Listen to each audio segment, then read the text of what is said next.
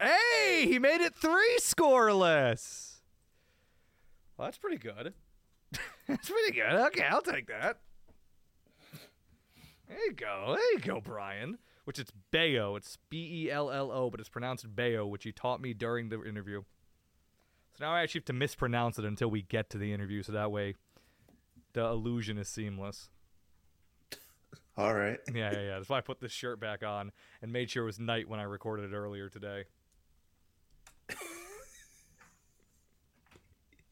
You know, it it, it can't. It, everything can't be perfect. You know.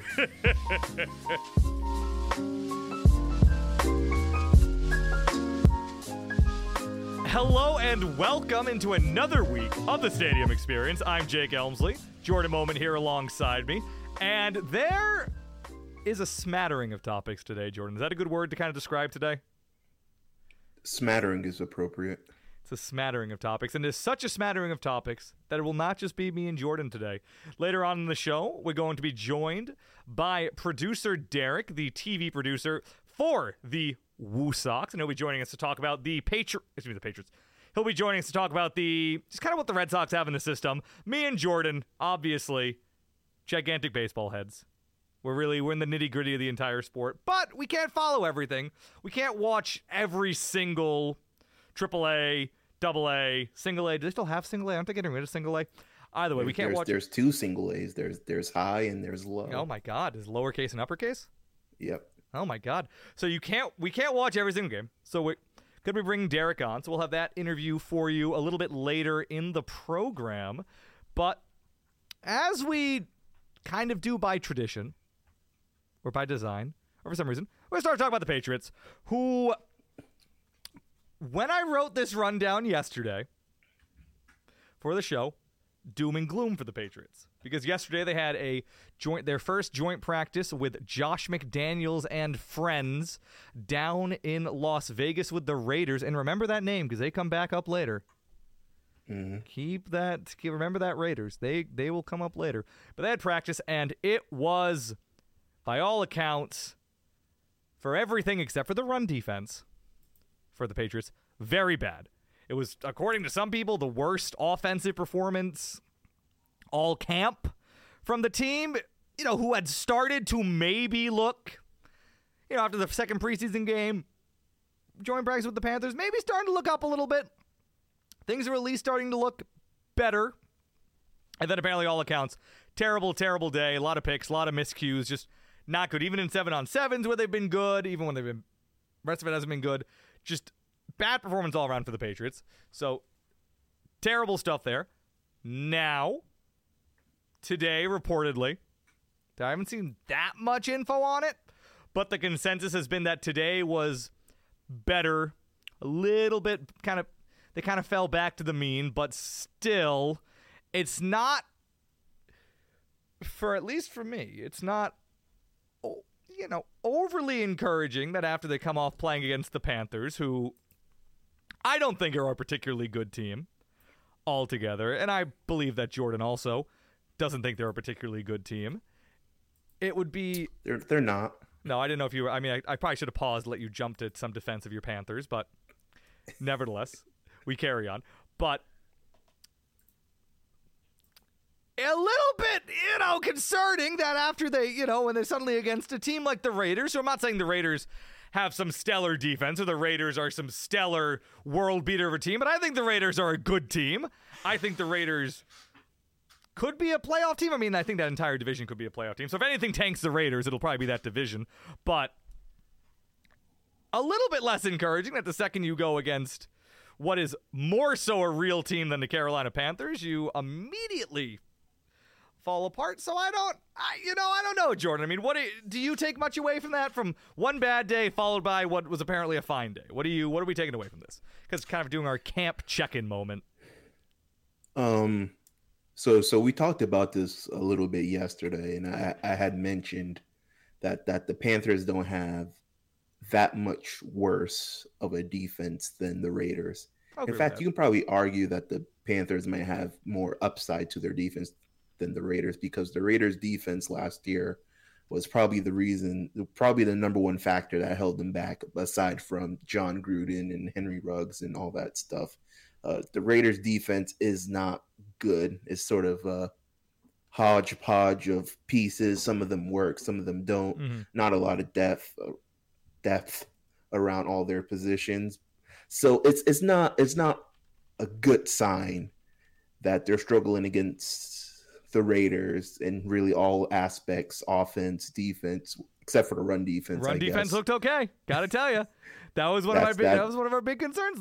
Run defense looked okay. The According to people yesterday, the run, do you know, uh, Christian Barmore and um, Davon Godchaux, who again is apparently the greatest defensive tackle of all time, according to analytics that I only saw after he signed an extension. After I can't remember seeing him do one thing all last season. Apparently, the greatest run defender of all time. So just remember that.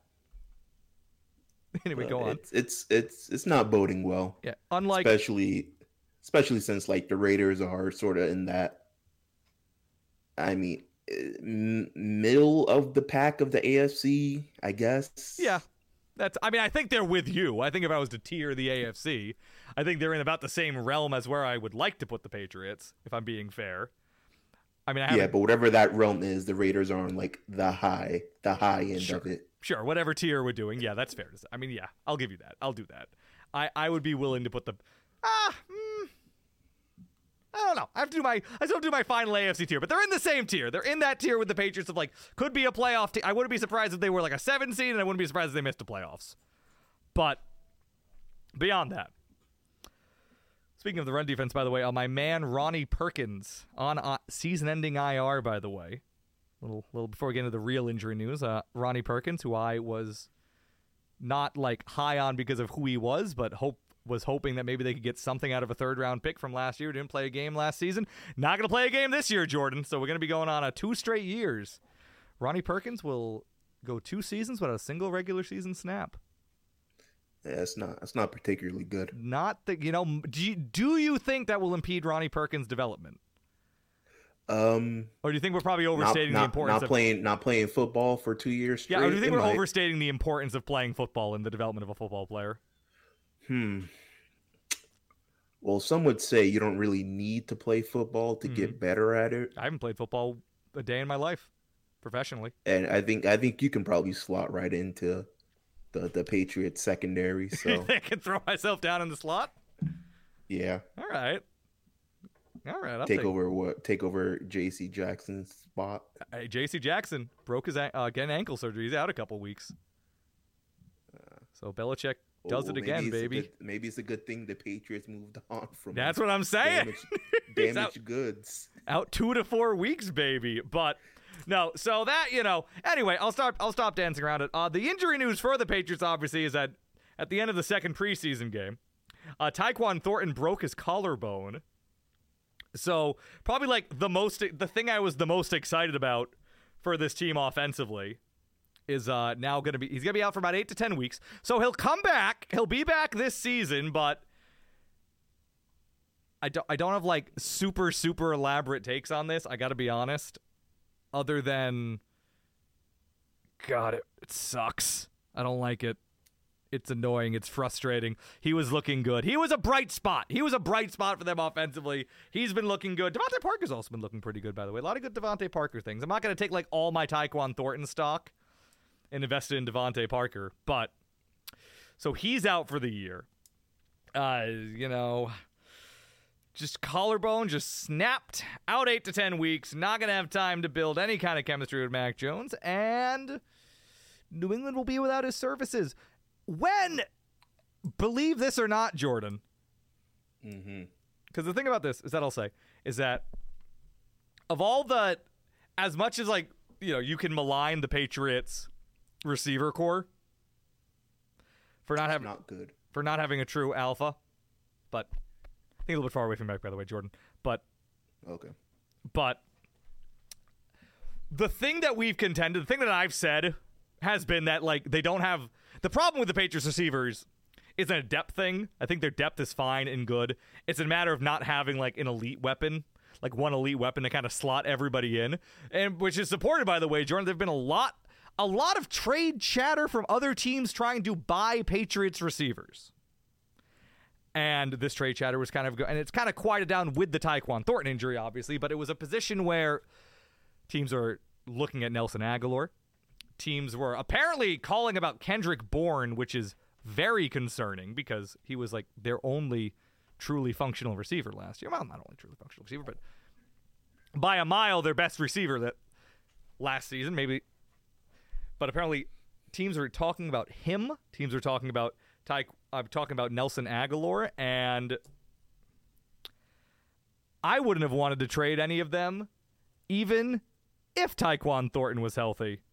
Now, the one contention of that would be that the one, I guess, at least issue from a roster building standpoint to maybe the Patriots would be that none of the none of their five receivers, they, you know, I'd like Bourne, DeVante Parker, Tyquan, Jakobi Myers, and Nelson Agholor. None of them really can play on special teams at all. And in the aggregate, well, I'm being serious. So, like in the aggregate of like if all five of your receiver nobody can, that could create an issue. I, I will I will concede that, but even then, like even if it's not that, I that's want. some, that's some issues, you know, punt, punt return, kickoff.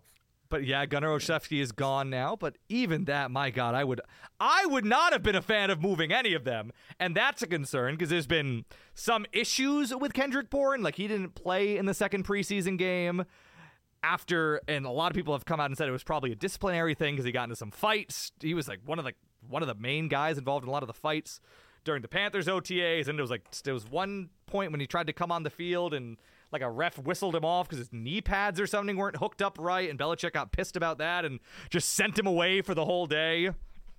So I don't know if there's been some kind of like uh been some kind of tension with Kendrick Bourne, who again was their best receiver last season on a team that I I would say cannot afford to be um you know depriving themselves of offensive skill position talent. Jordan, I don't know about you.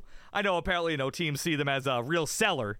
Teams see them as a team you can kind of come and buy somebody off because there are teams in worse receiver situations. So I will say that there are still teams that have worse receiver situations. And again, But but few and far between.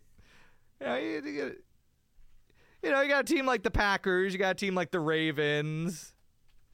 You know, Ravens have a.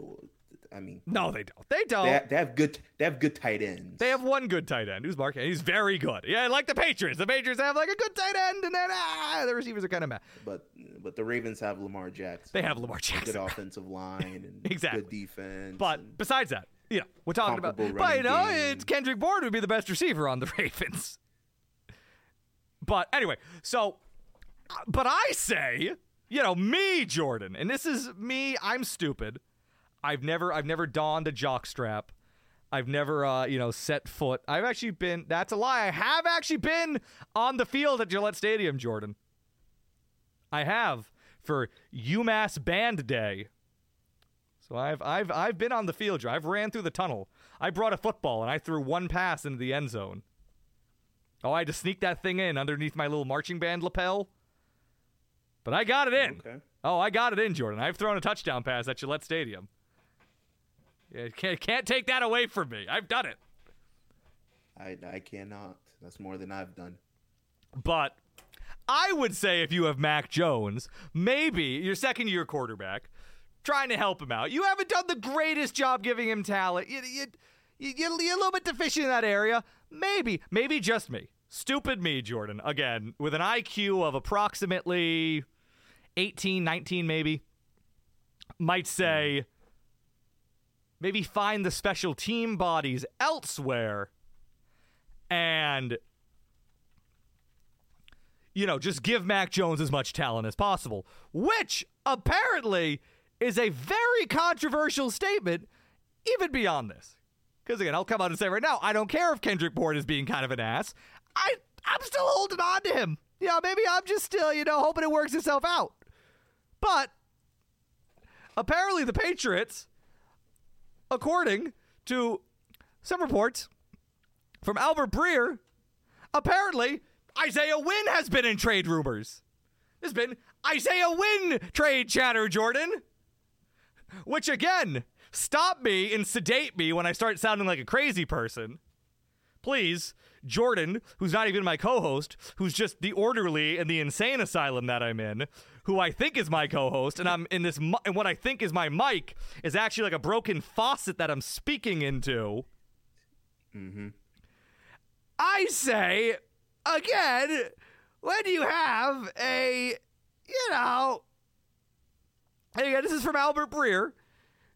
Maybe the maybe something you don't do with your second year quarterback is get rid of his right tackle. Just me, not left tackle anymore. They moved, they flipped him in Trent Brown, which is probably a fine idea. Whatever. Yeah, maybe, maybe you don't trade the right tackle, Jordan. Is all I'm saying. I don't know about you. Do you? Because I'll read you this. This is from Albert Breer. The one guy I know definitively that they've talked with other teams on is Isaiah Wynn, the first round pick from 2018. Wynn, though, is on a $10.4 million fifth year option, which has made it tough to move a guy who, for four years after he was drafted, is still seen as a tackle guard tweener, which that last bit I reject because I am done because I've spent four years talking about Isaiah Wynn playing guard, and I've never once seen that man take a snap at guard. So I think that's never going to happen. He's a tackle, whether you like it or not. But I, you know, I'm not going to sit here and be like a massive Isaiah Wynn enjoyer or anything of the like. But I mean, like, my God, like then the article goes on to talk about like, no, no, no, no, no. Yodny Cajuste has looked great, Jordan. Remember, I remember Yodny Cajuste? Uh, no. Uh, there was a point when I thought Yodny Cajuste was a successor to Nate Solder. But, you know, I stopped thinking that at a certain point because it never happened. But I don't know, Jordan. I mean, I mean, it- again, sedate me. Explain to me why it, I'm I'm dumb for even fathoming this idea of keeping your one of your starting tackles. So, what what your what your what your poorly underdeveloped Neanderthal brain cannot understand Yeah, I'm glad we have the video now because Bill everybody can see my forehead. exactly your your forehead is has expanded past your eyes by a tremendous amount. Yeah, yeah. What you don't understand is that Bill Belichick has transcended the game of football. Mm-hmm. He has come to the conclusion that you just don't need offensive linemen anymore. Okay, that's interesting. So what what what he what he has figured out Mm-hmm. is that if you can just get rid of the ball fast enough, Mm-hmm. you don't need anybody on the left edge That makes sense. or right edge to block. Okay. You just simply you just simply throw a bubble screen To whom? in about one one point two seconds, Not Kendrick Bourne. not to Kendrick Bourne to whomever, and then and then you just don't have to worry about getting you know blocked. Okay, I can buy that. But yeah, I don't. I you know I God bless him for uh for for doing the due diligence. But uh my my God, please please don't But, but please don't in- trade. In Ken- all, in all serious, uh, I mean, are we tanking? Is that is that the question? I don't. I don't know. Please Is- don't. is tra- is- I, I, don't make me get on my hands and knees and beg to keep Isaiah Wynn, please. Like that feels like I'm begging for soggy bread. But like ah, I'm starving here. Like what do you want? Like I mean, if, if if it's if it's a fire sale in in Foxborough, like just just tell us, and we can like turn this into a Jets podcast or something.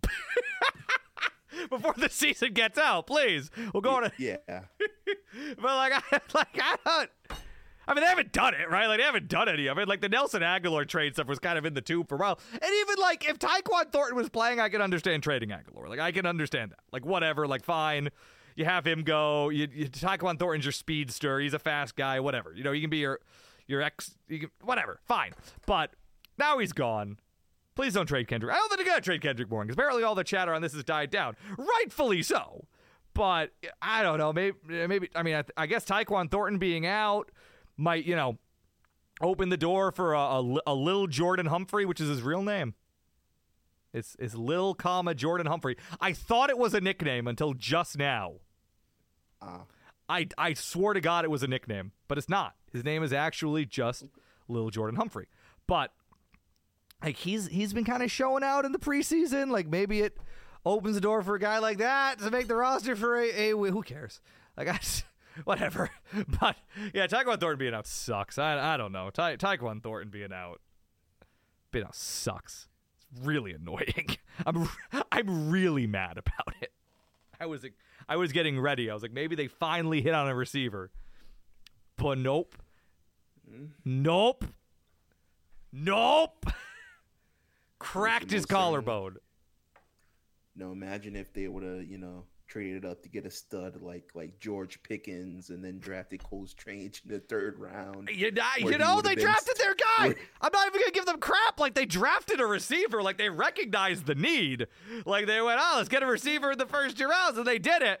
It just he's only 183 pounds, and some and some larger man fell on his collarbone. So you know, what what what you gonna do? So, you know, that's not great.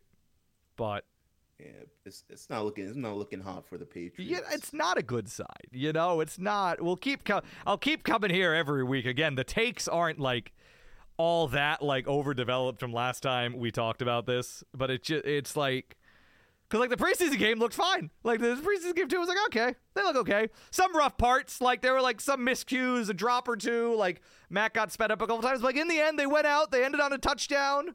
They looked okay. I'm like okay, they they're getting there. Whatever getting there is, you know, they're getting somewhere. There's progress. That's all I want to see. But Just get better. I don't know if getting there against the Panthers Yeah, second and third string. That's a start. how- it's a start. how- is that the bar? I mean, It's a start. it's a it's a part of the process. I, I don't know. Get into like- like- September like, playing. Is, like is two like is Tua about to come out and throw for like six hundred? yeah, maybe. Yeah, probably. Almost certainly. Hill, Yeah, Tyreek five five touchdowns, yeah probably. four hundred all-purpose yards. Yeah, maybe. That- Yeah, Jalen Mills will lock him up, baby. General Mills will put him in the cereal box, baby. You're gonna have to. You're gonna. He's gonna have to cut out his box tops. Oh, nice. I've been trying to make this General Mills thing happen for like ten months, and I, just, I don't think it's ever gonna happen. It's okay Are though. they still on strike? I don't think so. I think they fixed that. No, clearly they're not. it- I mean, come on, he's their number one corner now. Or was it Kellogg's that was on strike? I think it was of them were General Mills. strike? No, it was definitely General Mills. Because I remember I crafted some incredibly unfunny tweet that I thought was the funniest thing in the world about it at some point. And I'm like, this is like, and looking back, I'm like, there's like nine layers to this tweet. Like, you have to be somebody who watches all the page, who who watches the Patriots enough to be like aware of Jalen Mills' shortcomings and also like aware of like labor disputes and also find this funny. Which is that that's always kind of the hardest one for me to find, honestly, for most of my jokes. But uh, yeah, no. So not, not. Uh, you know, today looked good though. Today looked good. Run defense looked good yesterday again. Run defense looked great yesterday. Don't don't you count that out, baby. Don't you count out Barmore and the boys. But, yeah, you know, ah, just, ah, you know, yeah. Apparently Trent Brown like did, like, ah, you know, I, I don't know. Apparently Trent Brown might have beef with the team now. Kendrick Bourne, they benched him, and maybe they all just hate each other. Maybe they're all just slowly starting to not like each other, and that'll maybe that'll be their undoing. I don't know. We'll see. Maybe the Celtics just stole all the all the sports talent in New England. I, you know, can they give it back? Can they loan it back? like, can they just pass it around? Like, like the Bruins aren't using it, the Red Sox aren't using it. Like the Celtics, like Tatum's just like peacocking for Taylor Rook in interviews. Like, which God bless him, I would too. But my God, oh, oh well, yeah, we'll see. Season hasn't started yet, baby. Not started yet. You know, uh, one one upside of them not being so good. Mhm. A lot of Sundays will be done by four. A lot of Sundays getting a whole day. A lot of one o'clock games this year. A lot of one o'clock games on that schedule. I didn't. a couple that are looking like they might be might be good for a flex. Um, also, something I found a random thing. I don't want to get too deeply into this. Patriots are playing two Thursday night games in a row, which Interesting. I didn't know could happen. Yep, but they're playing November 24th against the Vikings. That's a Thursday night game. Then December 1st against the Bills, which is also a Thursday night game. So, Playing. They're playing on Thanksgiving. yes, yep, it's a Thanksgiving game. Yeah, that would be why. I You know what? That's I thought about this. I went, I have no idea how this has happened, and that's why. Thank you for reminding me. I actually was like, has any team ever done this before? And then I looked up, I was like, oh yeah, right. Every example's been somebody playing on Thanksgiving. So that's actually why. Never mind. It's not that weird. They are play they're playing the Vikings on Thanksgiving. Oh, that's So. because I was Who are the looking. I'm like, who are, who are the Cowboys going to lose to on Thanksgiving? because I was looking at it, and I was like, well, which of these primetime games that might get flexed out? Because they have like a good amount of primetime games in like late November through December, and I'm like, well, which which which of these might get flexed out if they're not playing so good? And turns out most of them are Thursday night games, so they can't you can't get flexed out of a Thursday night game. That was a wise decision by the Patriots. And the Cowboys are playing the New York Football Giants, by the way. Uh, mm, So get get ready for that one. get excited. Unless, unless Brian Daboll is literally the greatest football coach the world has ever seen, that should uh, yeah, that should be a lock for them. But anyhow, uh, you know, when in doubt, Jordan, whenever whenever I start feeling bad as a Patriots fan, one thing I can always do is vicariously live vicariously live through watching Tom Brady. Just just just cl- just go back to claiming Brady. And there's two whole things of Brady news. Mhm. Two whole Brady things. And me and Jordan talked a lot about this because Jordan didn't even want to talk about this at all. But because because One you know things I didn't want to talk about. because he doesn't have the sense for this. He doesn't have the nose for scandal that I do. The nose, the nose for drama. He's just a humble sports enjoyer, a statistician, not a not a not simply a paparazzi drama queen like I am. Anyway, so Brady's back at practice, and I know we're late to this, and I know we're gonna be even later when I post this tomorrow, but I want to talk about it anyway. So Brady's back at practice, very briefly. It's I swear to God, Jordan, we spent like half an hour arguing about talking about this, just for me to explain. Like I just wanted to mention it. Anyway, so Brady's back at practice, right? He missed about 11 days of camp.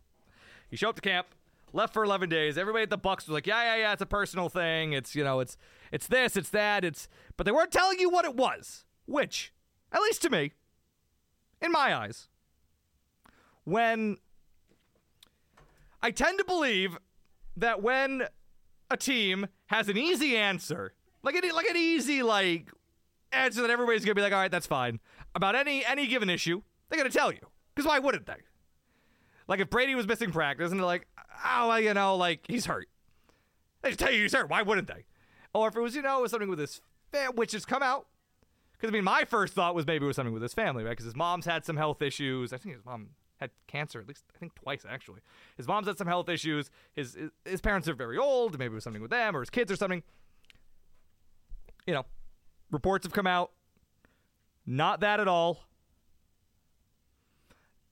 None of that. Like it was not a health thing. To everybody in his family is perfectly fine. But and then the photos came out of him and Gisele and the kids just just be just being beautiful in the Bahamas. And you know, personally, and I was the main thing I want to do. I just want to take. I really just want to take this moment to be consistent because I don't like it. Yeah, it's a thumb, thumbs down for me missing camp to go to the Bahamas with your family. I'll say it. You know, I don't. It's not gonna sink. Her, it's not gonna sink the ship of the Bucs. It won't. Probably. It just won't sink. But you know, like, just want to say it.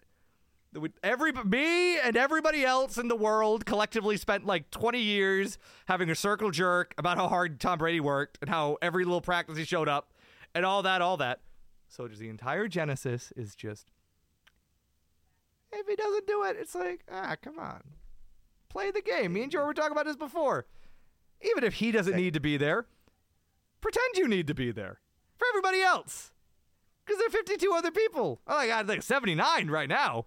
Rosters are at 80s. There's 79 other people who are there in Tampa, Florida in August running around.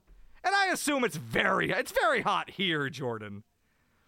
In Rhode Island. It must be terrible. It must be terrible, right? So I'm just saying, like, you know, if you're there and then you go on Insta and you see Brady in the Bahamas and every other team starting quarterback who's not injured is at the camp, ah, you might not love it. You know, you might, you might, in the moment, sweating, you have a big ringing headache, you know, maybe you're like one of these new O linemen.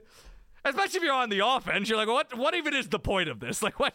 Why are we even doing it? If he's not here, like, what does any of this matter? We're like, we're pre- we're getting. I'm really getting my reps in with Blaine Gabbert. Like, oh, thank God. That'll really pay dividends during the season. But anyway, so which is to say, the whole point is that there must be something afoot. And my instincts on this Brady stuff have typically been very good. Like we did not ju- did we not just a month ago read a report about how Brady was having secret boat meetings with the Dolphins owner, which at the time when Brian Flores brought up that he was having secret meetings with the QB, I immediately said that was Brady. I immediately was like, oh, it was obviously Brady. No way it was anybody else. Nobody else would be doing that in that exact way. That funny. And I was right. So all I'm saying is, is something. I've seen theories that like maybe him and Gisele, a little on the rocks. Because I don't know. I'm just saying otherwise, Jordan, unless like it was like serious, like big tr- trouble at home, does Brady seem like a man who would ever pick his family over like 11 days of scrimmaging? You really think that? Does that sound like the Tom Brady that you know, Jordan? Maybe, maybe, maybe he had some character development. Maybe his kids guilt tripped him into into spending time with him. You see, they had so much time dad- though. They had like eight months to spend time with him. Like unless they bought the trip when he was retired, like maybe maybe he booked. Okay, I got a new theory, right? Mm-hmm. I was gonna say he probably just booked the trip and it was non-refundable. Maybe he booked, but I honestly I don't think he was ever really retired. It was all. I mean, he never was. I, I also I was right about that, by the way. I said there's no way he's not coming out of retirement. He just hates Bruce Arians. He just wants him gone, or he wants something, and he's not getting it. And then he did it. I was right. I was right. But I just I just want to plant the seed here for inevitably in like a year and a half when like the mo- this turns out to have been over the most ridiculous thing in the world as a whole whole thing, which will happen. It'll be something, but it'll turn out like Brady was never in the Bahamas and the photos were all staged, and like he was truly actually off having more like secret boat meetings in international waters with like I don't know the Dolphins again probably, but maybe maybe he bought the trip when he was you know trying to really get trying to convince the Bucs he wasn't bluffing and he like sent them the tickets. He was like see i bought a trip in the middle of training camp. Obviously i'm really retired unless you give me something which i do have one more theory. I do have one more theory jordan. Mhm. that maybe maybe because after seeing the stuff about the Dolphins about how they were offering like an ownership stake, but the Bucs just wouldn't let him out of his contract, which I think is, I think basically at this point I'm convinced that the timeline is Brady retired because he wanted to get out of that contract so he could go take the deal with the Dolphins or something. Maybe he had something else lined up, and the Bucs just wouldn't let him out of the contract. They wouldn't let him out, and then eventually they just came to the consensus that we're not letting you out of the contract. But if you really don't like Bruce Arians, we'll get rid of Bruce Arians. We'll do that for you. But like you got it. If you're playing next season, you're playing with the Bucs. Maybe maybe Brady got to camp. He was in that really hot Florida sun. Was playing, and just at some point was like, "What am I doing?" I had like being an owner on the table. Like I had I had a stake in a franchise on the table. Eh, maybe that makes you want. Maybe that makes you need to have some time to cool off. That's like my only other theory. Because you know, if you had a stake in the team on the table, maybe you get a couple week, get a week into practice, and you're like, I shouldn't be here. I shouldn't be a player. I should be a player owner, coach, all rolled into one. I don't know. That's that's something. I don't know. I just want to get on the table that I think there's going to be some ridiculous thing in a year from now. I know Jordan doesn't want to talk about this at all. We'll move on. So anyway, though, to the other Brady thing and this Brady story double feature that allows us to not have to mm-hmm. talk about the Patriots training camp. So I think it'll probably be old news by soon, but I told you to remember the Raiders. And you've probably heard this story before. But if you haven't, I'm going to play you some audio. Dana, I know Dana White on the they have they have a Gronk cast now for UFC fights. At least they did for this one. They had they had they had Gronk and all the other Gronks. I think it was all of them. I didn't actually look, but I assume it was all of them. The was- Gronk clan. Some critical mass of Gronks. I believe I don't know what they call them. I believe they call them uh, like a rack. That's like the term. The the rule of Gronk. like when you find a group of Gronks in nature, like this, it's called a rack, or maybe it's called uh, I don't know, it's called something. But he was on there with them, and Dana White basically, I'll play the audio. I, I, I worked to put that deal together for Brady and Gronk to come to the Raiders. And it was almost a done deal. And at the last minute, Gruden blew the deal up and said that he didn't want him. And Whoa! all hell broke loose, man. It, it was crazy, and, and and Brady was already looking at houses, and it wasn't being said yet that Gronk was coming. So Las Vegas would have had Brady and Gronk the year that the Bucs won the Super Bowl, except Gruden blew the deal up. And there's so much story that goes along with this behind the scenes, and I I, I, I was never going to tell that story till. Gronk just said it, but uh, And yeah. and Dana, Let me tell that you is what, exactly what not happened, happy. and you just told the story. So, I, I, I do I do have a main thought. I do I do have a thought 1st I, I I will say I have to. I have to assume that that must be at least a little bit embellished by uh, by Mr. White. If anything, for the fact that I I can't imagine how far along the thing would actually get if Jon Gruden wasn't into it. I would I would find it a little bit strange that you would get that close to it, as close as he's saying, if like Jon Gruden, who they were paying hundred million dollars to be their coach and allegedly to be the quasi GM. I don't really know exactly what the arrangement was, but he seemed like he had a lot of influence there. It would feel a little bit weird to me if Jon Gruden just wasn't in on it and it got that far.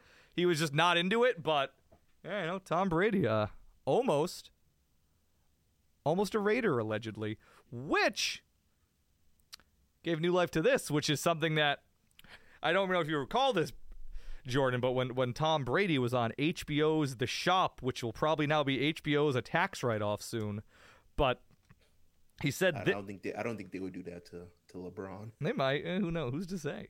But he said this, which now might have better context, knowing that he was potentially almost a Raider. There was a story in free agency. One of the teams, they were interested, and all of a sudden they weren't interested at the very end. I was sitting there thinking, you're sticking with that motherfucker? Are you serious? Tom probably had no desire to go to that team, but now it's like, why don't you want me? Like, why- Absolutely. Yeah, Absolutely. for When I look back, I'm like, I just don't fucking way I would have went to that team. but they said they didn't want me, and I know what that means. I know what that feels like, and I'm like, So at the time, I assumed he was. Ta- I assumed he was talking about the Dolphins, honestly, who apparently turns out would have given Brady everything in the world. And maybe it was a little, a little Derek Carr slander there from Tom Brady. So, which I do remember at the time. It, it like no, a shocking lack of teams were interested in Tom Brady when he was a free agent. Like I, it looked like from what they from what it was that it was only the Patriots who wouldn't just give him a contract he wanted, and the Bucs at the time. So I would believe that more teams are involved because I thought more teams would be involved. But yeah, yeah, maybe Tom Brady was almost a Raider. That's really I don't really have much to say about it. I just felt felt the need to acknowledge it as part of this this Brady double feature, and I I don't know maybe dance on the grave of Jon Gruden a little bit. You have any dancing to do on the grave of Jon Gruden, Jordan? So, I've I've heard through other various sports shows that I watch at work because the, the the block of the block of shows on FS1 from like undisputed to like the end of the herd is like almost the entirety of my shift, so Mhm. it works out perfectly. Uh, but what what what is alleged is that Jon Gruden had more or less like. 51% of control of you know Sure. player personnel and Yeah, it was something like that. that other stuff It's like him and Mayock, and I can imagine him not just giving Mayock full power. Yeah.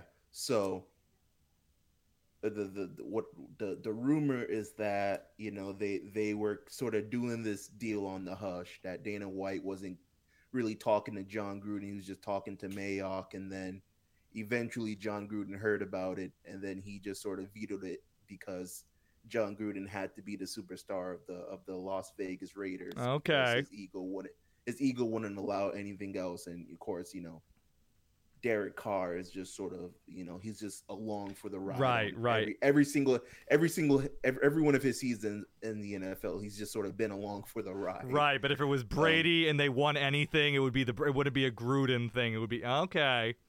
It'd be a Brady thing, and, and Right. Gruden couldn't stand that. Because Right. if they win, it just be like ah, Brady's just doing more winning. But if they lose, it all be Jon Gruden's fault. So But he wasn't into that, and you know he wanted the empire of, of Jon Gruden. So which he, I, uh, I do have a new theory. no. I maybe maybe it was Brady who leaked Jon Gruden's emails. Oh, that'd be funny. Uh, you know, I'm telling you, and I'm just putting it out there because maybe, maybe he did. He seemed pretty spiteful in that cut I just played you. If he was talking about Jon Gruden and the Raiders, so I don't know. That's it. I mean, those are our Brady things. Those are just our Brady distractions from just the the slog that is about. Excuse me, the New England Patriots right now. So let's. So I do, I do, however, want to take a second and, and acknowledge that Derek Carr is a good quarterback. Derek Carr is fine. Derek, just, Derek you know, sure. Dude, dude, dude is just he's just thrown to the wolves, man. no, no one's a Derek Carr fan. but we can move into a more positive direction and talk about the Boston Red Sox. Which I'll only Oh, do yeah. briefly because we have the interview to play. But uh, yeah, I'm out. I'm out. I'm out. I'm out after the Orioles series. After that, plus Eovaldi being on the DL, plus a today, today Wednesday, where they're starting Bobby Dalbec at shortstop. Yeah, I'm out. I'm out. I'm out. I'm done. You were right, Jordan. I, I was I was holding. Mathematically, they're still in it. I I don't care. They got to play the division a million times. They're 16 and 33 against the division right now. This gave up eight runs in the third inning against the Blue Jays yesterday. Bello, he's starting right now though. Having an okay game. He's starting to kind of leak two runs through five innings, and not bad though. Eh, not bad for the young guy. We'll talk about him a little bit in a minute, but ah, Sixteen and thirty-three in the division. in the division. The weird thing is they're 44 and 30 otherwise. The div- it's it's solely been a they cannot beat the AL East consistently problem. That has been the sole undoing of the Red Sox this season. That's the thing. They, they never had a chance. No, it's just been that. That's been the thing. Like otherwise they have like Yeah, they have like a like a 70% win rate against the rest of the league Yikes. and they just yeah, they're 3 and 11 against the Blue Jays. Like they can just not play their own division. But anyway, so that's happening. Um, division's only going to get better, by the way, unless the Red Sox lose Aaron Judge. But otherwise, whom I've heard Red Sox might be in on. Ho. Little thing, they, little- they won't pay him. little nugget I've heard along the way. Yeah, they might. They won't pay him. Yeah, maybe. They won't pay Aaron. Hey, we'll Judge. find out. They they they won't outbid the Yankees. There's no way. we'll see. There's no way. But it's I just I just want. But anyway, so you know the division's only getting better. By the way, uh, you know. The uh the Orioles copium. are already coming out and saying that they're gonna actually spend money next season. Exactly how much? Not positive, but their owners came out and said they're gonna spend money, which it's hard to spend less money than forty million dollars on your roster. So if they go up to hundred million dollars, that's over double. Uh, you know, Adley Rutsch Rutschman has just been like the best player in baseball for the last three weeks, so that's fun. They also you know, they also have just the number two prospect in all of baseball coming up next year in the form of Gunnar Henderson. So Orioles aren't going anywhere. And again, they're actually they might actually spend a little bit of money and bring in some real players. So that's not going anywhere. Oriole, Orioles are in the thick of it. They're they're in it. They're coming up on it. I mean, let me tell you, they got him. They got they got they got this uh, Grayson Rodriguez kid who could be coming up. Like they got like they got like three top fifteen prospects that could be in the league next year. They are they are on the come up. The or and again they they they've come out and said they're actually going to spend money next year. I'll give you even the exact quote. No, I won't. I didn't tag the article. Whoopsie daisy. But their GM came out and said they're actually going to spend money. Again, who knows how much it is? I doubt they're going to just suddenly go from $40 million to spending right up against the luxury tax. But still, it's really hard. Anything is up for them.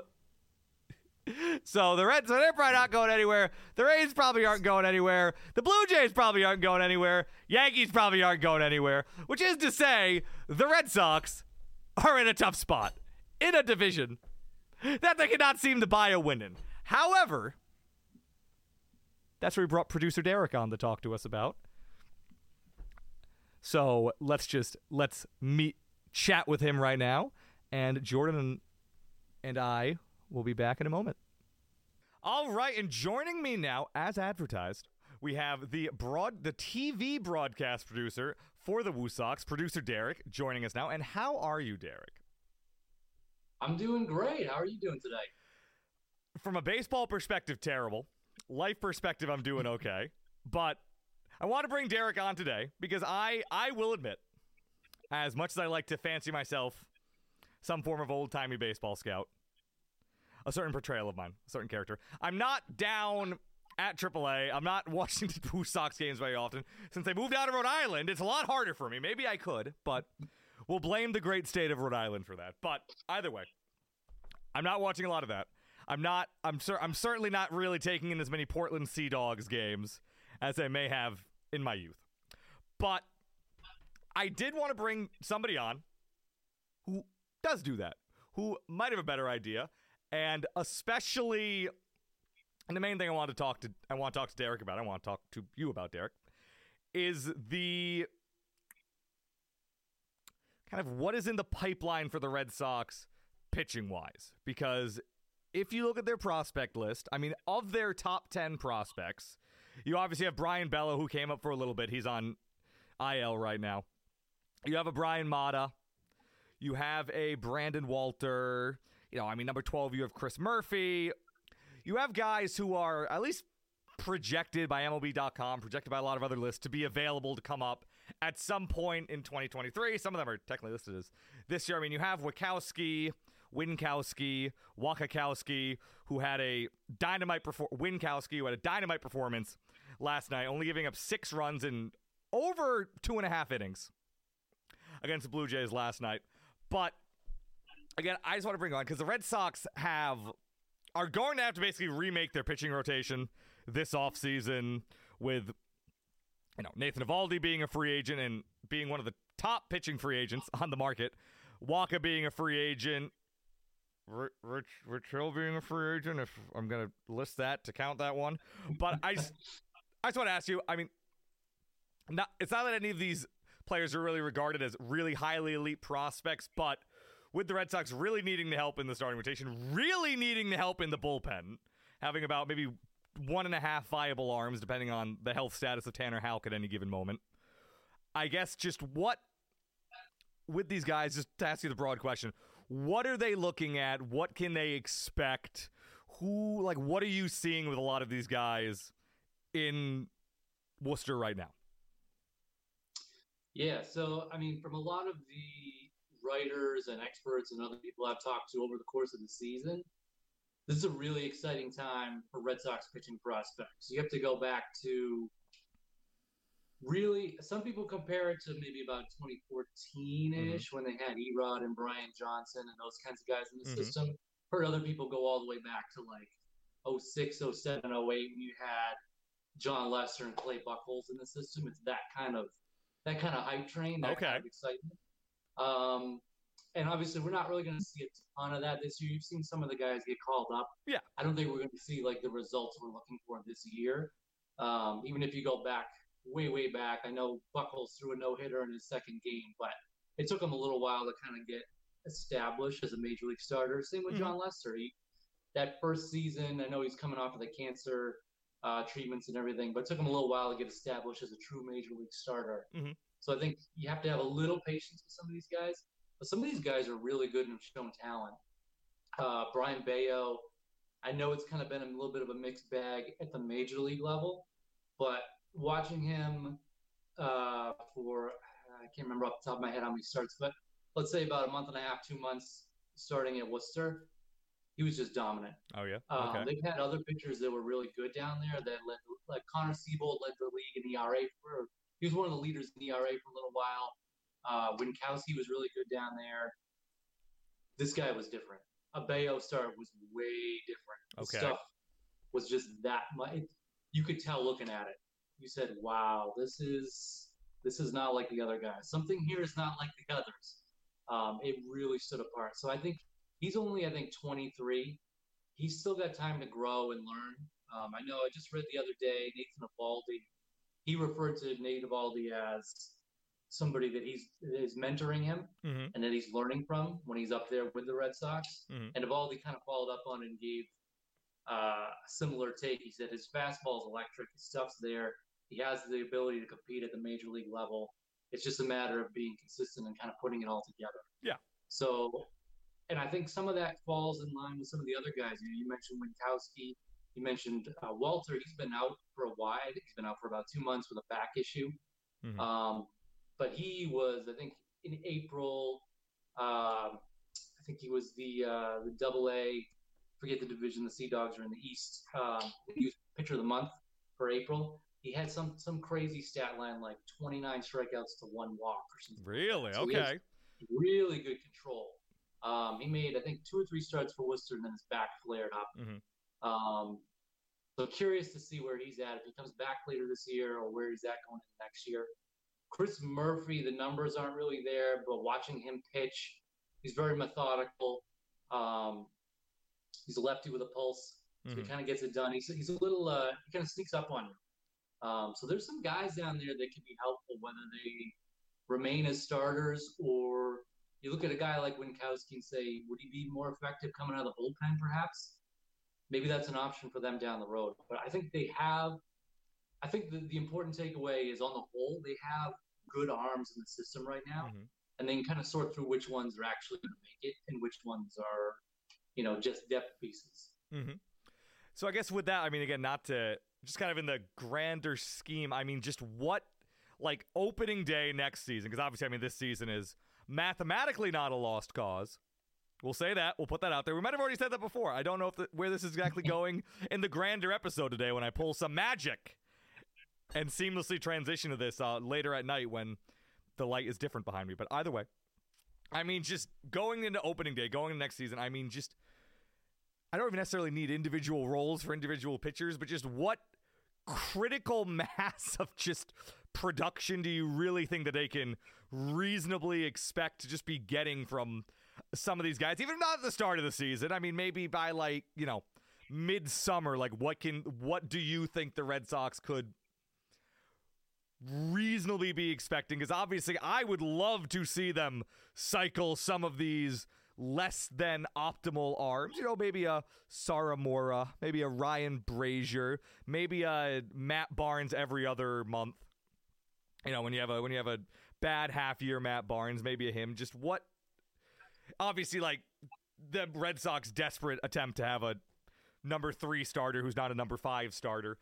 I mean, just like what what it would be like a reasonable expectation for this team. Like what like if you're if you're Chaim Bloom, like how much are you adding to this team versus how much are you leaving available for some of these guys to eat up?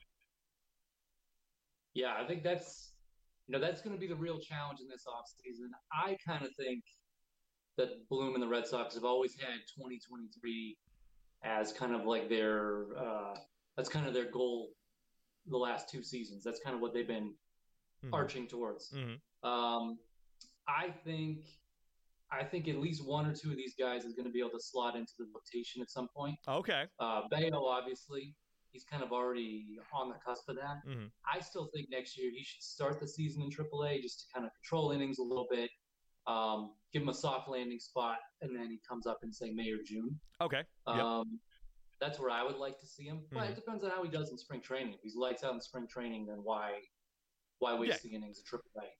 Um, and I'd like to see, like I said, Walter's kind of he's missed so much time; it's hard to evaluate where he's at right now. Mhm. Uh, same thing. I'd like to see where he either finishes this year or what he looks like in spring training.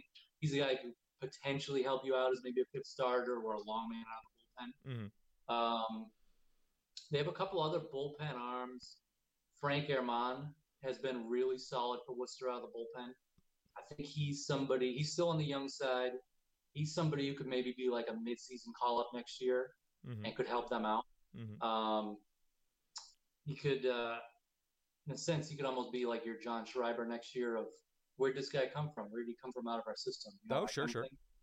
Um, so he's a guy. There's another guy. I think he's in Portland, Santos. Um, I'm not sure how close he is, but I know he's made it into the Red Sox top 30 uh, as far as Baseball America is concerned. Mhm. Um, so he's a guy. I don't know that he's 2023. He might be 2024. Um, but he's a guy in the pipeline that could help you out out of the pen. Um, Caleb Ort's been really good for Worcester, but he hasn't been as great as Boston. So maybe you bring him back up in September and see what you really got there and decide if he's somebody who's in your plans next year or not. Mhm. Um, but yeah, as far as the offseason goes, I think it's going to be a mix. There's going to be some guys in the pipeline that you can use and mix in. Maybe you look at Winkowski and Seabold and say, you guys better out of the pen. That worked for Tanner Houck this year. Um, He looked much better coming out of the pen than he did starting. Oh yeah, I agree with that. I Uh, think I think he I think he's I think he could be dynamite if they really keep him in like a long reliever role. Yeah, or even I kind of liked him in the closer role. It kind of reminded me of way back in the day.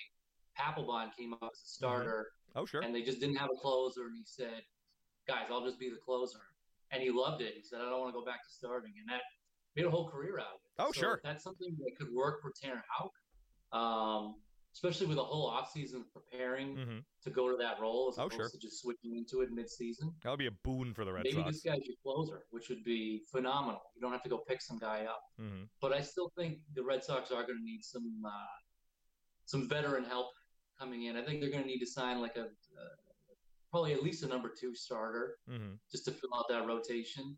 Um, and then obviously they do a good job with this, but just finding those like veteran pieces hmm that help fill out a roster on both sides of the ball. hmm Yeah, they've been. I will say, I feel like they've been. Last season, I think they that was one thing that you know one of the reasons that they went as far as they did. Obviously, with last season, I think they did a much better job. I will say this season, I feel like there's a lot of the same guys. In fairness, and that's sort of the nature of relievers. Is kind of what I tell people. I'm like, well, there are no relievers who are good every single year. That's the nature of a relief arm, which is usually why I'm always a fan of. Honestly, I love trade. I love bringing guys who have been bad for six months because maybe you'll catch them on the upswing. Is always the way I look at it. Like I'm, I would almost bet money that Matt Barnes will somehow be like their top reliever next year, and then in 2024 we'll not, and then we'll be traded somewhere else, and we'll go, oh, good riddance, and then in 2025 he'll be on. Let's call it. Let's call it the Reds. Let's call it the Reds, and just lead the league in saves somehow. But that's besides the point. But so it's good to see these guys. It's I mean I'll take your word for it. I'll believe you, but I mean obviously like you'll have we're seeing these guys come up now. You're seeing a Winkowski, you're seeing a guy like this struggle. How much do you think for some of these guys who have come up now for again a Bayo Bello, Bayo, I keep I know I keep mispronouncing I think I pronounce it wrong every single time. Which is why I brought you on, which is again, which is why I wanted to bring a triple a triple A expert Yeah. on the show. But Yeah, it's, it's They- the double L, the Y sound, the double uh, L Y. Yeah, Bayo, Bayo. Bayo. So what are we like? What can you ex- like these guys now with a full spring training? How beneficial do you think that is? How beneficial do you really think that is for most pitchers? Like what can't like what kind of jump do you think you can expect from some of these guys in a year two? Hopefully with the major league or at least getting their second crack at the major league at some point. Yeah, I mean, I think it's all great experience. You know, I kind of go back. I like to look at different like trends with this ownership group because I feel like they kind of go in cycles and they kind of learn from their own uh, successes and failures. So I kind of look back at like 2012 when they had the greatest team on paper that just blew up. Bobby V, you're terrible, and you know they got to a point in August and they said this ain't happening. They Mhm. traded off all these guys and basically said we're starting early on 2013, Mhm. and that kind of all worked out.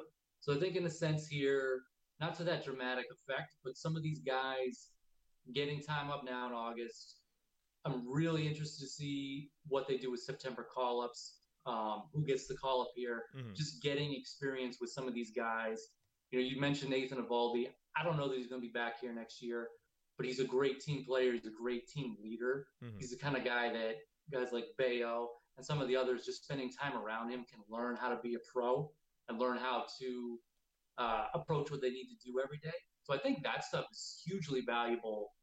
You come up, you learn from these guys, and even when Chris Sale was down um, in Worcester for the one start that he made, just being around these guys and seeing what they do, you're able to kind of like, you know, take that in, digest it, and have a whole off season to kind of like, wow, maybe I should like be approaching my training like this. Maybe I should do X, Y, and Z. I need to step up to this level. Mhm.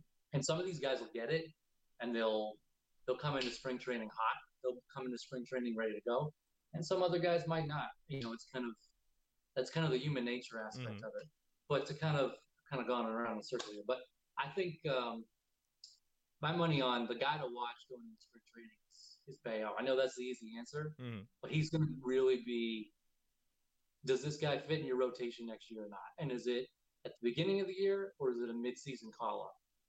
I like a mid-season call-up like June-ish, Oh sure. just to kind of, like I said, control innings, give him a soft landing, like let him work out whatever kinks he needs to in spring training and and AAA, and then bring him up. I think he can be a really good quality starter for you. Okay.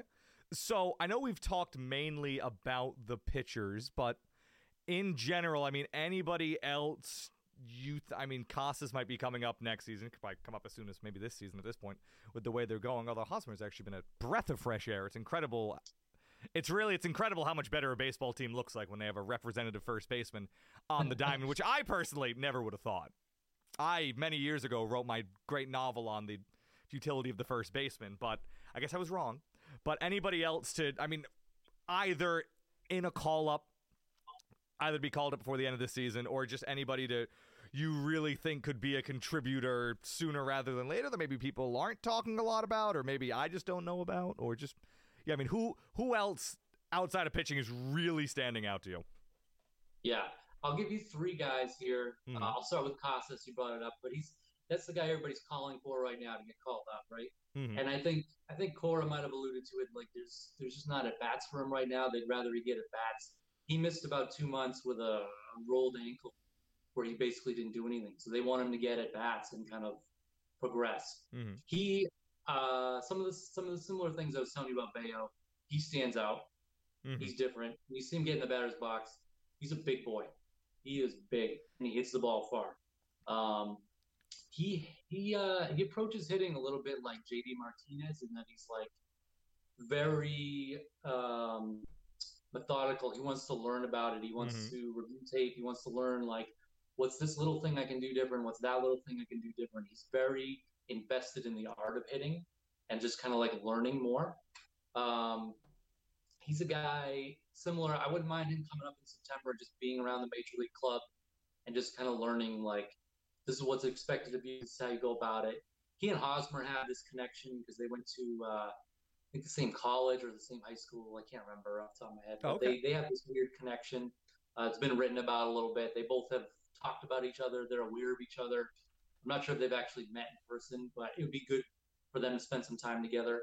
Um, Casas has been playing first base, but by next year, if JD's gone, theoretically you could put him in a DH or, or whatever. Oh, okay that was my next question Yeah, so that, you know they'll they'll find somewhere for him to um, for him to hit Mhm. if that's uh, if that's the case. Um, a couple other guys. Guy I'm interested in for this year would be Ryan Fitzgerald. He's been pretty good at AAA all year. He went through a little slump this season. He can play any position. He's uh, he's a little older. I think he's 28. Um, he kind of reminds me in the sense of almost like a Brock Holt type, where he can be a super utility. He's a good clubhouse guy, brings the energy. He had to go through indie ball, so he's kind of humble. Mhm. So he's a guy I'd be curious to see if he can hit at the major league level. I think September is a good time to just see what you have in him no sure sure and whether he's worth coming back next year. And then the other guy, so give you three. Oh, Connor Wong, uh, with Christian Vazquez going. You know, I know the Red Sox picked up Reese McGuire. They have Kevin Plawecki. That takes care of this season. But what's the future? It's Connor Wong. Does that does Vazquez leaving clear the door for Connor Wong to come up and be part of the Red Sox team? Mhm. Um, his bat, he's been really hot since uh, I think June 1st. Um, he's hitting, I want to say close to 300. He's had uh, the last, in the last homestand, I think he had three home runs in five games or something like that. Um, so he's been coming on as of late with his bat. I know he caught Sale and Eovaldi when they made rehab starts down there. They both had really positive things to say about him. They liked working with him in terms of him calling the game and that kind of thing Mhm. and that goes a long way. Uh, oh sure How many pitchers have we seen over the years that couldn't hit at all, but the guys liked working with them, so they had a job. So I'm curious where he falls in their plans. Again, September's a big month for me as far as these minor leaguers go. Like I really want to see who the Red Sox call up and give at bats too, um, to see where they're going next year. Because I think this year's, even though they're technically still in it, I think this year's a wash. You just see what you got for next year and move on. Really.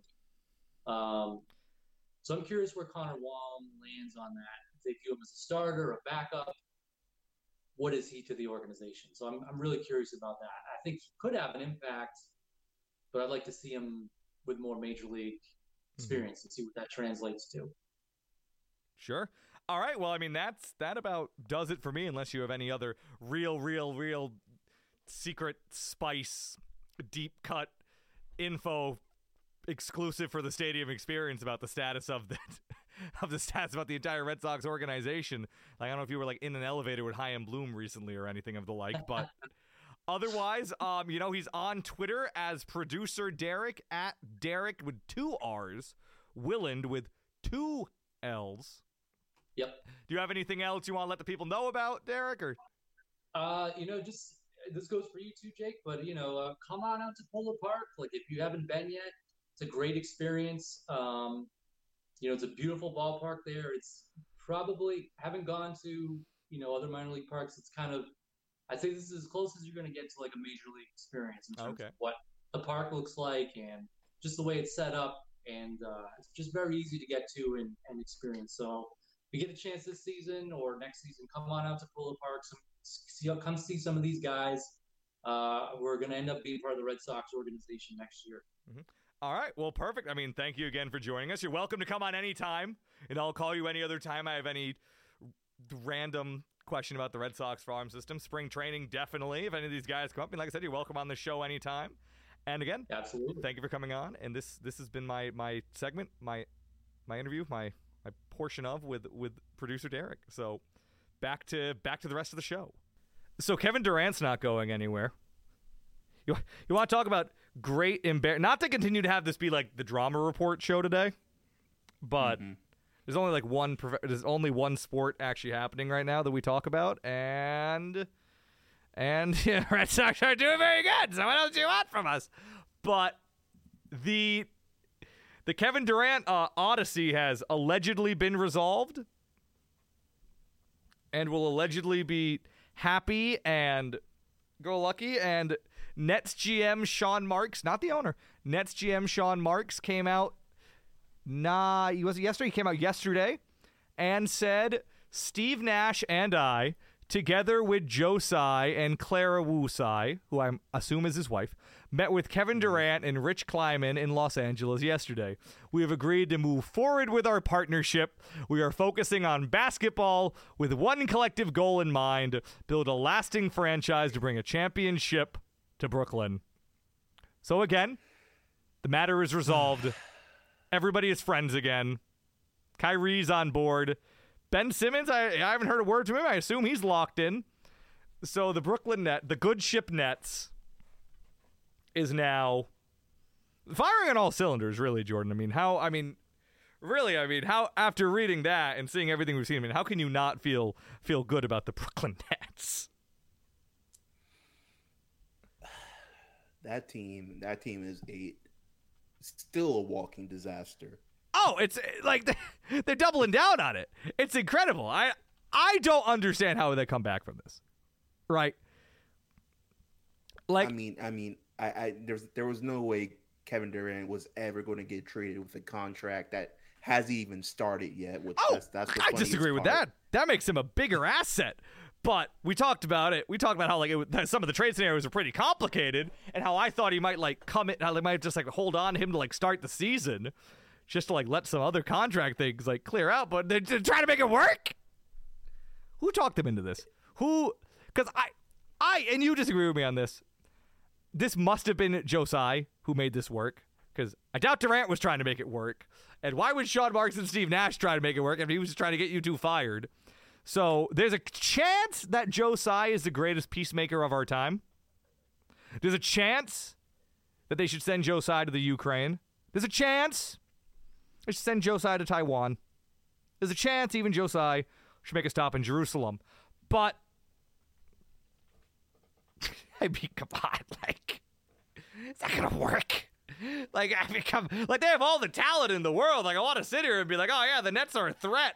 They got all that talent, but I mean, like I, like in a month from now, Kyrie's not gonna want to play like on games where there's like a high tide on like the Ivory Coast.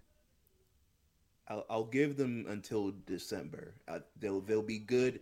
They'll everything will be okay until December, Yeah, probably. Yeah, that's probably a good. And then and then the brakes are going to fall fall off. But I, I, I breaking from- news! oh, breaking news. A breaking news. I just got this. I mean, it won't be breaking news tomorrow when this podcast gets posted, but hang on, not to interrupt you. I'm sorry. But uh, this is a tweet from Shams. Three year NBA veteran Taco Fall is signing a one year deal with the Chinese Basketball Association with, Zhang, with Ch- Xinjiang. Per sources, I- the, seven foot six center it. play, played for Boston and Cleveland and now departs to play abroad. So speaking of sending our greatest peacemakers to China, like Oh man, I'm I'm absolutely devastated by the loss of Taco Falls and, and the National Basketball Association. he's just taking some time to develop, Jordan. He's going over there. Uh, I I'm I'm truly I'm actually distraught right now. I don't know how I'm going to pull myself together. Um, So I, I always wanted I always wanted a a uh, a Taco Falls Celtics reunion. I felt Okay. like They do need a backup center. last year That is their biggest. was one of their greatest mistakes. That is their biggest deficiency. Is like they could use like a nice backup center, but you don't. You're saying you don't want to get uh which basketball team is it in? Well, what's the name of the team? Oh, he's gonna be on the Flying Tigers. No, that's The good. Xinjiang Flying Tiger. Am I pronouncing that right? Could be on the Flying Tiger. I mean, I maybe I'll buy the Taco Fall Flying Tigers jersey. Dang. What's the what's what's what's what's the what's the spread on his uh his stats this year? Oh my God! I'm absolutely gonna. over- I'm what's the- absolutely gonna gamble on Taco Fall overs in Chinese basketball. Are you kidding me? oh my God! I'm gonna take the over on rebounds every game. Over what 13 and a half Yeah, whatever that is. What he might not even get minutes there. Who's to say? uh but but go uh, I, I'm I'm I'm on the opposite side of you. I think I think Sean Marks sat Kevin Durant down and said, "Look, either you can stay here or we're going to trade you to the Kings for their entire bench and five first round picks and you can go you can go waste away there." And then Kevin Durant being the the, the savvy vet that he is said, "I'll I'll stick I'll stay in Brooklyn. I think we can make this work." You see, I just I can't believe it came from Sean Marks because it's clear that he just doesn't just doesn't respect him at all. Like that's why I just have to think it came from the very top because he just clearly doesn't doesn't care what any of these people think. Which again is to the point of why it's probably going to be a walking. Dis- like, how is that practice going to run? Like, how is the first practice going to work when everybody goes in and it's like Kyrie who won't show up, like Durant who was just tr- telling the manager public, like telling the owner publicly to fire the coach, and then like what Steve Nash is going to like give him a drill, gonna like put some cones down, and everybody's just going to do like Ben Simmons walks in, or maybe he doesn't, maybe he's not there. Ben Ben Simmons wheel stroll wheels himself in in his wheelchair to preserve his uh, energy. like it's uh, like how how does this possibly work right like how how like it's impossible no way it works right like Zero percent. there's no way it works how does any of it work Like you have like- a, you have a man who who who doesn't want to play basketball. You have Kevin Durant, which eh, Kevin Durant is good. He's one of the best basketball players to ever play, but he can only do so much in the Eastern Conference. and he doesn't want to be there yeah.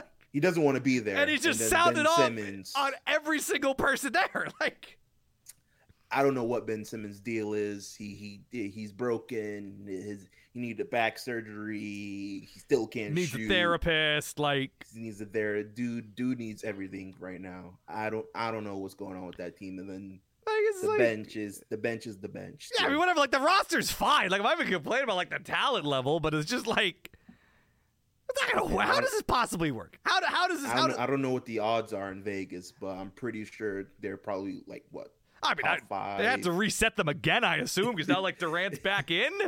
Like it's, it's crazy. It's crazy. It's just the Nets thing is insane. Like it's insane. How does that? Like it's insane. It's so stupid. It's so funny. it And I'm work. glad that this is happening because this means that my favorite reality show gets to continue. Because if Durant got traded, it's over. It's done now. Like now they're just like a team and they have some assets and they're like, yeah, trying to be good or trying to kind of pick a direction. Maybe they're trying to develop some guys. Who knows? Ah, there's 29 other teams that are doing that. You know. The Nets though are something special. The Nets are a phenomenal drama of human emotion. I, I think the Lakers are are coming up behind them. Yeah, I don't know. They're not like this. Come on, I mean the Lakers aren't like this. I mean they're just like, oh, Russell Westbrook's kind of a tough fit. I mean that's really it. But this, I mean, come on, Jordan. Like everybody hates each other. Like Kyrie's being Kyrie. Like this is great.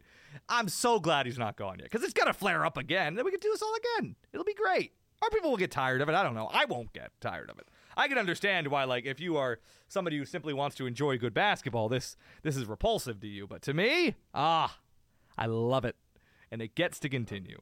Thank I'm on God. record saying basketball is not the main focus of the NBA. it is simply class warfare.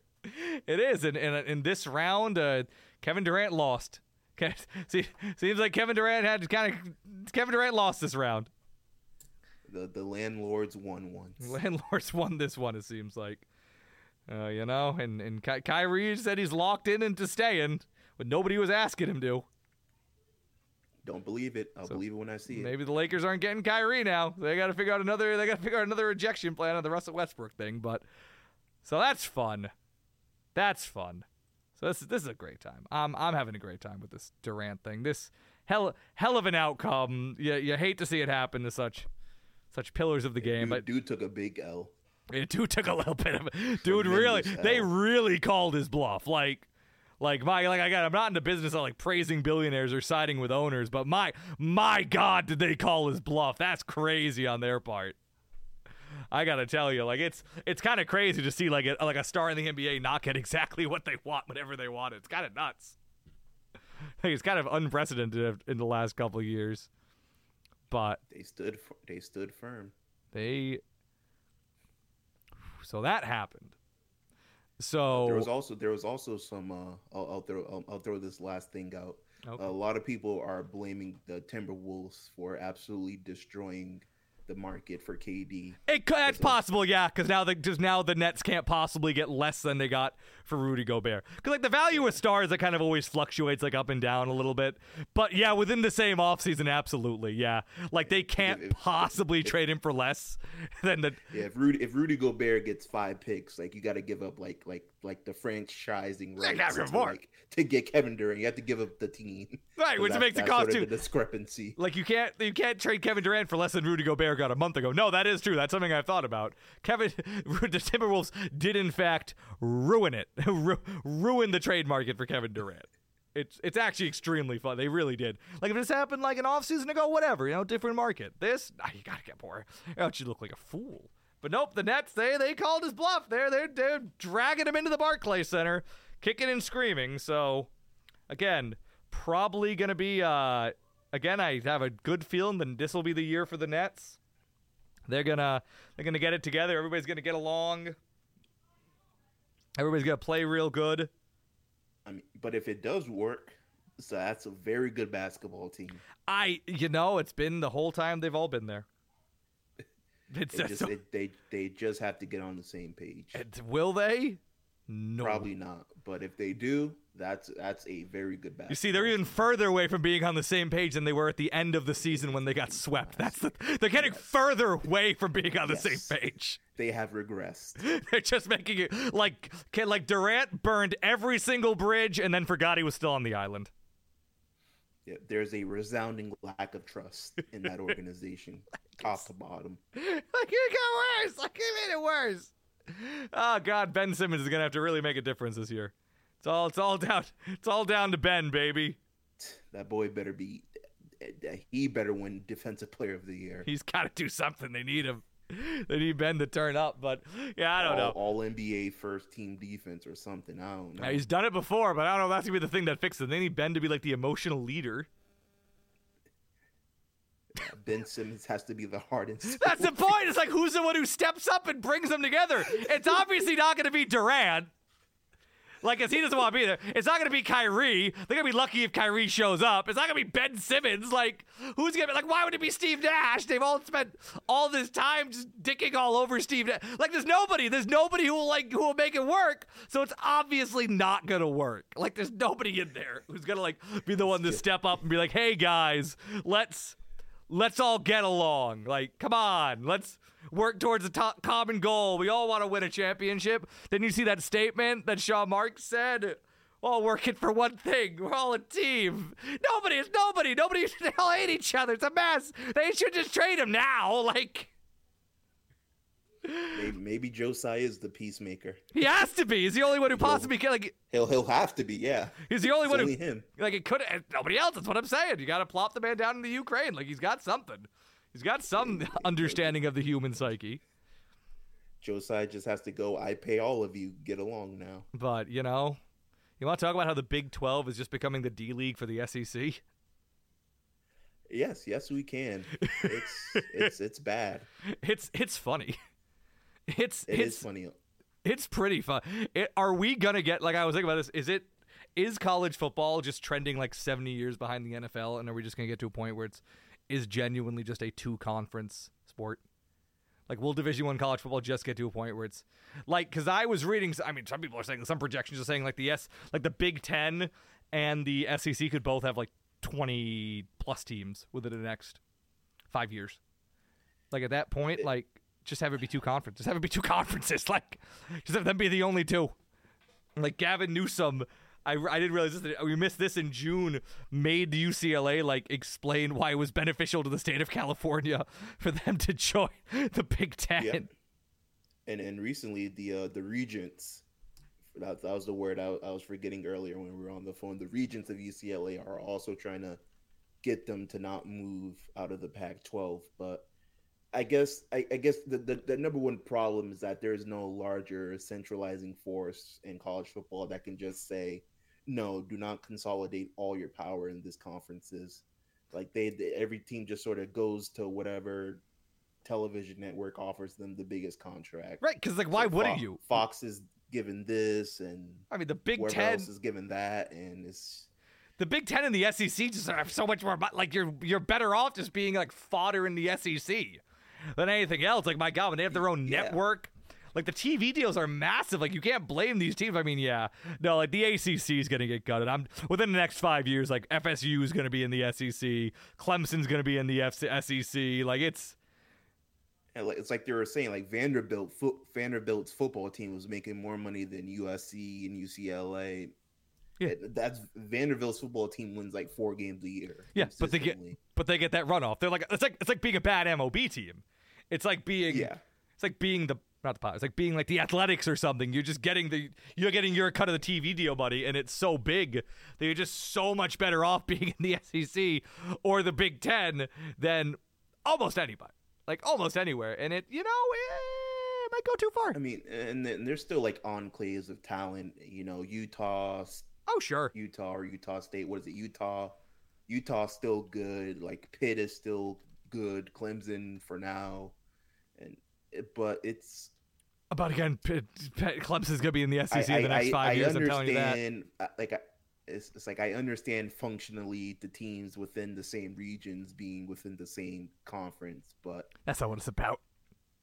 it's not what it's about. It's about money, and then sort of NIL deals are also going to have a undisclosed hand and how this all goes. But I think, I think the problem is is just there's there's just there's no there's no there's no centralization to this. No, there's no central force that says each team can only have this X amount, or you know contracts can be this, and NIL deals can be that. Yeah, no, it's not. It's, it's the Wild West. Well, it's the NCAA, but they're incompetent at most things. Yeah, And it's like, they didn't, like- they didn't even they didn't even want to play players. So So, like, at what point are we going to get to the point where it is genuinely just like, yeah, well, in college football, you're either in the SEC conference or the, either in the southeastern Southeastern Conference conference, or you are in the Big Ten. You're one of the 50 teams in the Big Ten. and it's like it's like who runs college football? It's like the SEC and what, Boosters. Fox. just boosters, whichever the, the teams. T- it's the, the TV networks and the SEC. Those those are Yeah. those who, those are the primary decision making makers in college football. like it's nothing. It's, it's hilarious. It's funny at this point. Like it's like, yep. I hope you're not a big ACC fan because yeah, Cincinnati has a couple good years. I mean, come on, like somebody's gonna poach them. yeah, Somebody's gonna grab Cincy. Like I mean, Clemson. What's Clemson doing there? You know, Florida. I gotta keep seeing that Florida State is like exploring options. I mean the A, the AAC, the ACC, not the AAC. The AAC is probably going to be dead soon, but the ACC, like they're doing okay. Like Miami's probably going to make a resurgence in Which- a couple of years. Which is also funny though that like I read the article where it said Florida State is exploring options. I'm like, so they're looking, so they're looking at the SEC. I'm like, so so, they're looking at the so SEC. that's what they're doing. Like, what do you mean they're exploring options? Like they're cons- they're counting how much money they can make in the SEC, and then they will look at that number and go, ah, that is bigger than the amount of money we make right now. Can somebody confirm is this number bigger than this number? And they'll go, yeah, yeah. And be like, all right, well, let's try the SEC then. Like, but the the Big Twelve and the Pac twelve, they're they're more they're just dead. They're they're They're they're not long for this world. They're they they are not long for this world. And you know, there's still like the little like the niche conferences like the Sun Belt and Mountain West and the AAC. I mean, those I mean, they're they're they're sort of like in their own realm, I guess. Yeah, yeah, they're not like major major, from this. But yeah, no, it's uh, But yeah, it's, God. it's kind of it's kind of sad. I mean, It's, you know, it's not the best, is it? I mean, the the one the one upshot of it could be right. the The upshot could be maybe you see the major SEC teams play like more competitive schedules. Like that's like Yeah. the upshot of it. But but in my opinion, you shouldn't have to gut the entirety of college football just to get a few more ranked opponents on Alabama's schedule. yeah, Like like just sorta- like just play Clemson. Just just put them on the schedule. they they won't they won't do it. Like oh, it's so funny. Oh So god. they'll Alabama. They'll just play Toledo and Vanderbilt and Tennessee and. Well, I mean, if it's, you're it's, it's reaching it's reaching the point where even you know Ole Miss and Mississippi State and Kentucky, like like they're giving Bama a run for their money now. I mean, they which will. you know, I, tho- those three teams I just named are actually very good, and they probably win any other division in college football or conference rather. Yeah, which by the way, yeah, we're gonna be seeing like the fourth place team in the SEC making the playoffs. Like, are we gonna get to that? Are we gonna get to that point with it? like Ole like Ole Miss is the best team in literally every other conference Like, do we get to a point where it's like, yeah, yeah, yeah, no, no, except the Big Ten. But it's like, yeah, so we got it, we got it, we got an Alabama, Georgia, L- LSU, SEC, Clemson playoffs. Have a good time, everybody. And that'll be like the first, the fourth iteration of that. Have a good time, everybody. It'll be great. Just all SEC, baby, all the time. It's it's the SEC. It's SEC football with occasional guests. That's occasionally Ohio State sneaks in. But yeah, I don't. I don't know. What, what is what is? College football season starts this week. Jordan had to remind me of that. Get get Yep, excited. for- Nebraska, Nebraska, and Northwestern. They're playing in Ireland on You know? Saturday. oh my God, really? But Yep, you know, at noon Eastern. you know Notre Dame will just when when the when the dust settles and there's only two conferences ruling it all, Notre Dame will still insist on being unaffiliated for some godforsaken reason, and everybody will just kind of let them let them be. But yeah, I don't. I got. I don't. I don't know. You got. You got anything else for today? Jake- You got anything else for today, George? tradition. They're ruining college football. What about loyalty? the tradition of of Notre Dame just being an entity unto itself. It'll just be it'll just be it'll be the apocalypse. The drones are whirling around trying to find teams that aren't in the Big Ten or SEC to to to absorb them, to assimilate them, and then nope, not Notre Dame, baby. They just they have an exception. They've just they've coded themselves in something that doesn't alert the censors. Yeah, but no, I'm I'm done. I, I mean, I'll, my last thoughts will be: this is a very fixable problem, but it will require all of these conferences ceding power to a a central organization that will benefit college football as a sport, rather than individual programs within the SEC or the Big Ten. Which is to say, you don't believe that it will happen. It will probably will, will never happen. Okay, unless, excellent, Unless the t- unless the TV providers force them. excellent. unless Fox unless Fox is just like, hey, uh, work Oh, I this would out do. because we, we don't want everybody to be in the same conference anymore. It's bad for ratings. Then maybe. But all right, uh, so this has been a real downer of an episode, I think. so I think we're just gonna end it. So, so that's it. We're done. I made the TikTok, by the way. Follow the stadium experience. The underscore stadium underscore experience on TikTok. Follow me on Twitter and Instagram at Jake underscore Elmsley. Follow Jordan at Jordan. What's your Twitter? Twitter handle. Uh, true underscore world underscore king. Same thing on my Instagram. We have a YouTube now. If you want to watch us on YouTube, it is just the Stadium Experience with Jake Elmsley, posting uploads of the game. We have one, we have zero subscribers and one view on the on last week's episode on there. Uh, we're doing numbers, but check us out there. Uh, have a great week, everybody. See you next time. Good, goodbye.